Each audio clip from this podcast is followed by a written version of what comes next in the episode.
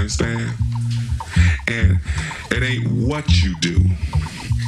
You understand? It's not what you do. It's how you do it. And it ain't who gives a fuck what that motherfucker say. Who gives a fuck what that motherfucker say?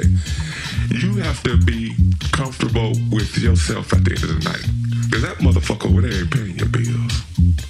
That motherfucker over there, and you don't know that motherfucker from Adam Scratch. You have to be comfortable in what you do. And whatever you do, do it well. When you leave here, what you do, do it well. It ain't what you got. It's what you do, what you have. You know, you could take a tape deck and a motherfucking record and make the baddest track tomorrow. And these motherfuckers sitting up here with million dollar studios ain't making shit. And I'm sure you hear it all day on the radio. It's how